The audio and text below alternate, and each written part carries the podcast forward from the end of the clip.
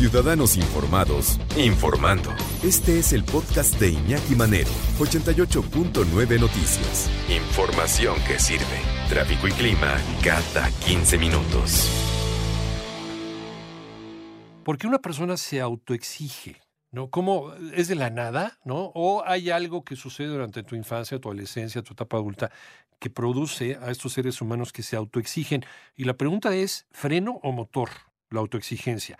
Vamos a platicar y le agradecemos mucho que nos tome la llamada aquí en 88.9 Noticias a nuestra querida amiga Jessica Eses, life coaching y especialista en codependencia. ¿Cómo estás, Jessica? Bien, Iñaki, con mucho gusto de estar con ustedes de nuevo.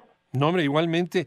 Y a muchos nos pasa eso, ¿no? Que, que hay detallitos que no los podemos dejar pasar, que que cuando para otras personas son minucias, ¿no? Y que a lo mejor no pasa absolutamente nada, para nosotros es eh, el dejar pasar una cosa como estas eh, es, es, es, una obsesión terrible que no nos deja ni dormir. Esto es autoexigirte, pero, pero qué calidad de vida puede tener una persona que se autoexige de esa forma, ¿no? Así es, así es, Iñaki. Creo que justamente de eso vamos a hablar hoy, ¿no?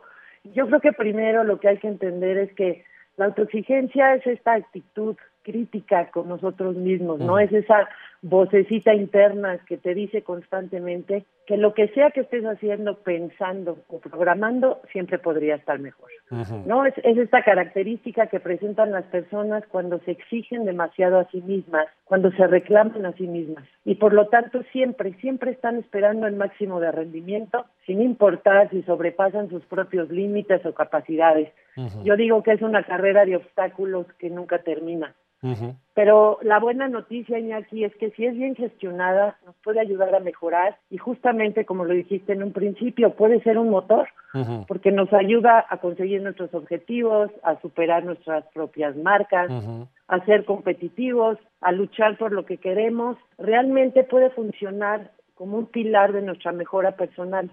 Pero, pero ¿qué hay detrás de la autoexigencia cuando nos hace daño. Freno o motor, la autoexigencia, porque de que nos puede paralizar y, nos puede llegar a ser tan perfeccionistas que nunca vamos a lograr nada en la vida porque nada va a ser lo suficientemente bueno para nosotros, no solamente en el ámbito de los negocios, en el ámbito de la chamba, sino también en el ámbito emocional, ¿no? Nada ni nadie, ¿no?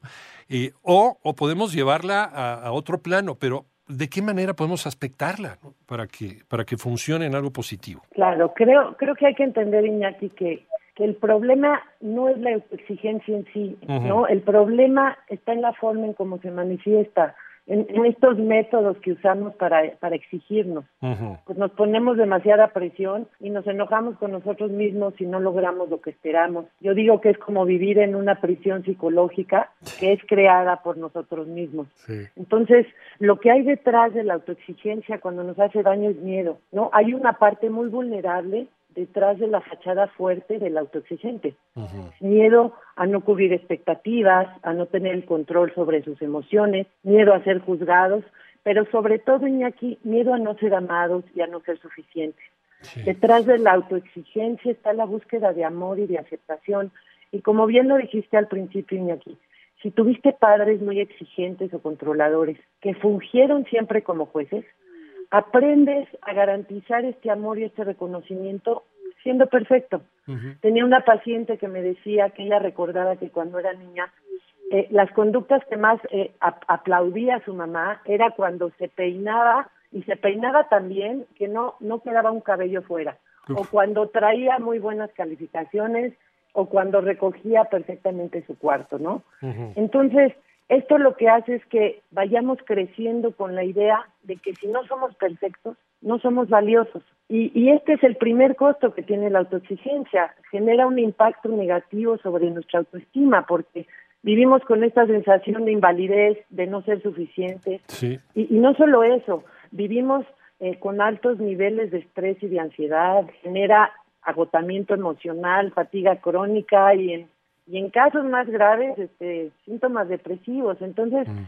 creo que es importante saber qué hacer, ¿no? Sentimiento de soledad porque sentimos que nadie nos comprende, ¿no? Y, y, lo que decíamos hace un ratito, podemos llegar a este extremo de que nada ni nadie son suficientemente buenos para mí, ¿no? Para, para mi, mi estándar, por la vara tan alta que, que, que, me dejaron y que yo me dejé solito también, ¿no? Así es, yo creo que uno de los riesgos este, más altos que corren las personas que son sumamente autoexigentes es que las personas se alejen de ellos porque proyectan esta autoexigencia en otros y esto puede llegar a ser muy tóxico. Entonces, por eso hoy eh, quiero proponerles una, una alternativa para ponerle un poquito de freno a este piloto automático, ¿no? Este, en esta espiral de autoexigencia, el, el tengo que y el debo de se convierten en una fuerza que de verdad puede acabar por arrastrarnos. Yo digo que el autoexigente constantemente se está dando órdenes todo el tiempo, ¿no? Tengo que ser la mejor esposa, tengo que ser la mejor amiga, tengo que ser el más fuerte, tengo que esforzarme más. Y es en este caso tu crítico interno el que siempre te acompaña. Entonces, ¿cómo salir de esta inercia de autoexigencia y aprender a gestionarla mejor? Les voy a proponer tres sencillos pasos. Adelante. Ok, el primer paso, el primer paso lleva a esta primera pregunta, que es, ¿qué tienes que? Haz una lista de todas las cosas que tienes que hacer, todas, todas las que puedas recordar. Cuando la tengas, vuelve a leerla, ve cómo te sientes. Después pasas al paso número dos. Me río porque me, porque estoy palomeando, ¿eh? Te estás proyectando. Sí, terriblemente. Ok, síguele, síguele, tú sigue. Ok, el paso número dos es, ¿qué quieres?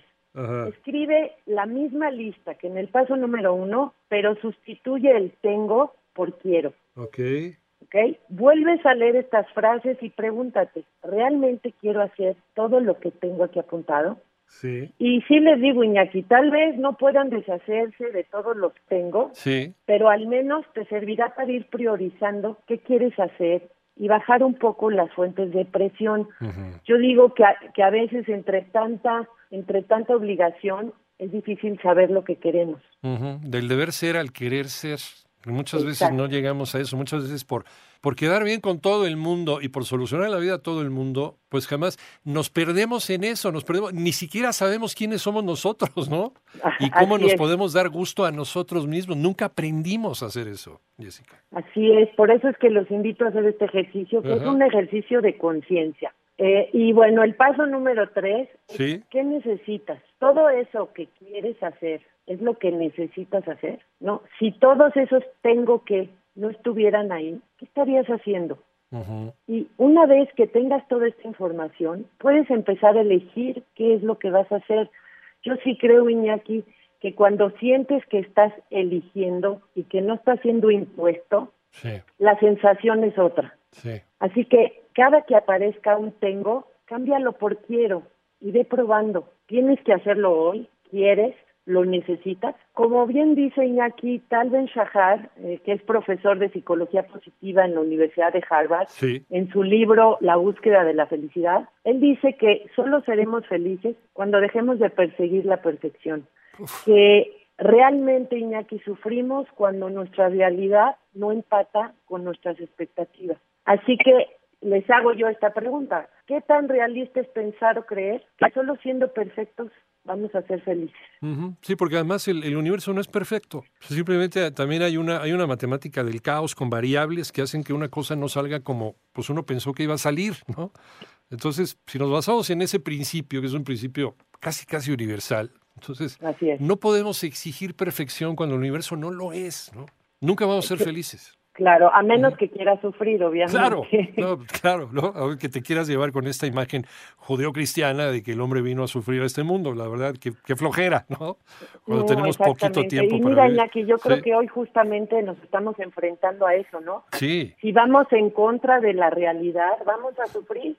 Hay gente que en estos momentos quiere salir, quiere hacer fiestas, quiere celebrar, pero la realidad te está diciendo otra cosa. Entonces, mejor adáptate a ella, porque cuando se nos pone de frente Iñaki, sí. genera, genera sensación sobre todo de desesperanza. Sí, sin duda alguna.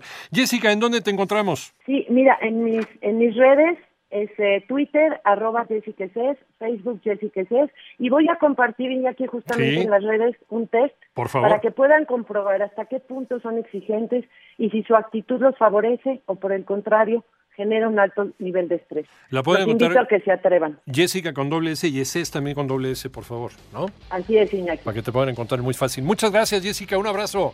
Igualmente, gusto en saludarme. Igualmente, que te va muy bien.